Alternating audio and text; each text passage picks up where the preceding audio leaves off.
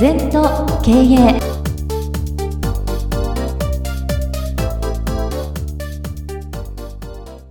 全と経営では皆様からのご感想やご質問お待ちしております。LINE でお友達になっていただきメッセージを寄せください。方法は LINE のお友達検索でアットマーク全と経営アットマーク ZENTOKEIEI と入力してください。お寄せいただいたご感想、ご質問は番組の中で取り上げてまいりますので、どしどしメッセージしてください。お待ちしております。皆様、明けましておめでとうございます。2020年全都系の時間が始まりました。飯塚先生、今年もどうぞよろしくお願いいたします。はい、あの皆さんおめでとうございます。今年もよろしくお願いいたします。この1月の1日に最初の放送っていうのもなかなかないことですよね。そうですね。ねちょうどね配信日にあたって。そうなんです、えー、皆様もどんな一年にしようかななんていうことをいろいろと考えられているような日かなと思いますが、先生あれですよね。2020年新しい年になって考えるというよりもこの番組ではずっとお話してきましたが、もうすでにね。目標設定は昨年のうちにきちんと済ませておくようにということもお話ありましたけれども、今年最初の配信は先生にですねあるべき姿こちらについてちょっとお話を伺っていけたらなと思うんですけれども、はい、改めて先生あるべき姿とはどういうものなんでしょうか？結局ねあの我々を未来は探しちゃうんだよね。そうじゃなくてやっぱり未来を作るっていう感覚なんですね。だからあるべき姿ありたい姿あってほしい姿あらねばならぬ姿ってあるんですけどもやっぱり自分はこうありたいなと。最低でもこうあらねばならないなっていうようなことをね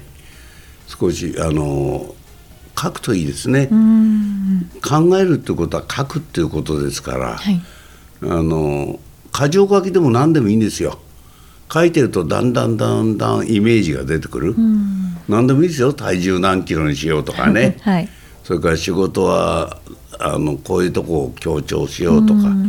それから自分はここは他よりか強くなりたいなとかいろんなことを考えるといいんじゃないですか？はい、先生このあるべき姿とありたい姿というのはまたちょっと異なるものなんですか、まあ、あるべき姿はまあ言ってみれば超理想っていうか完璧なものですね。その前にありたい姿は自分の願望も入ってくる。はいそのもうちょっと手前は最低でもね、あらねばならぬ姿と、うん、まあ厳密に分ける必要もないんだけど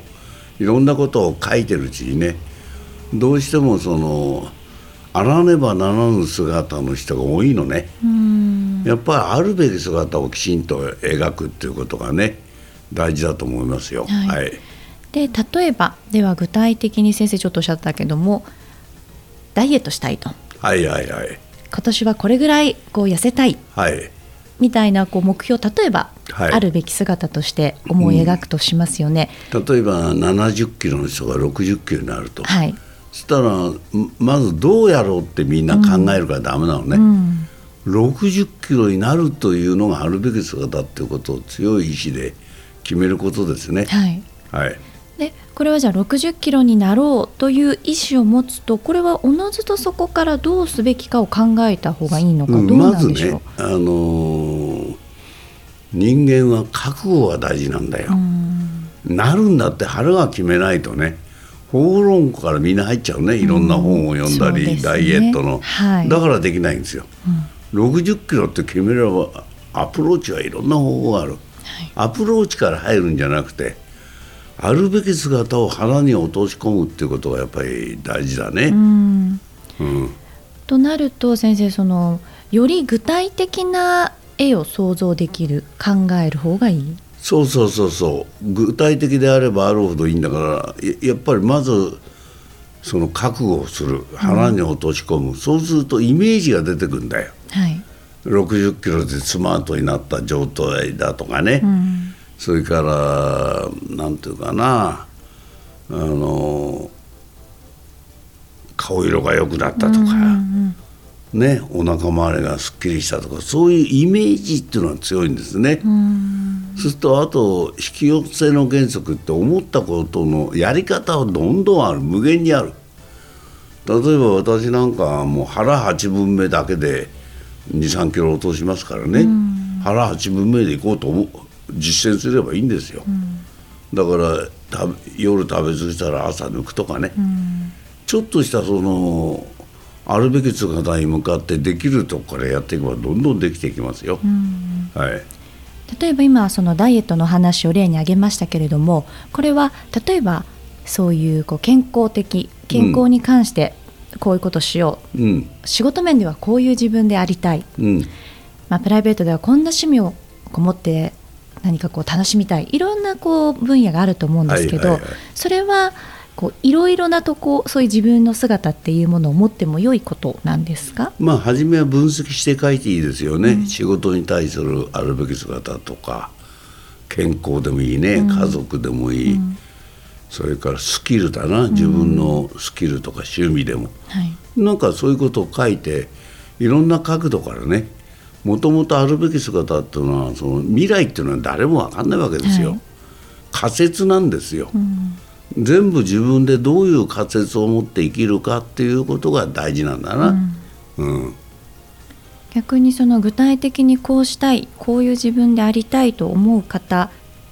だけではなくってもっとバクとしたような漠然とした印象イメージ、今年はこんな風な自分でいたいみたいな方もいらっしゃると思うんですけどロングレンジで考えるとそうね。私は小学校4年から社長になろうと思いましたよね。うん。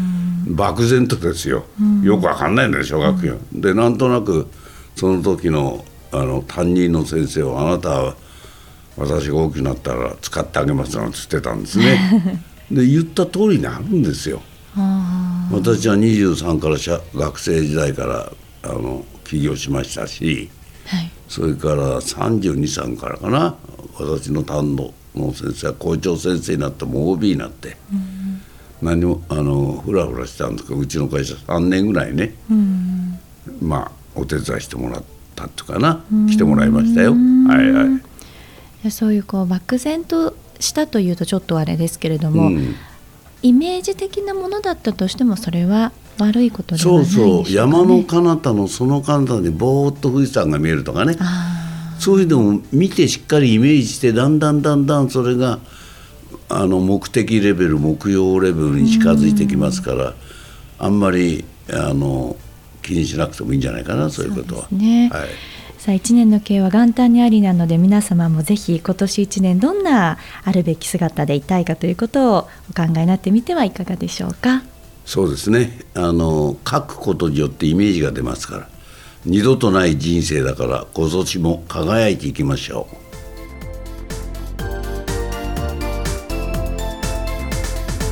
この番組は経営全研究会の提供でお送りいたしました。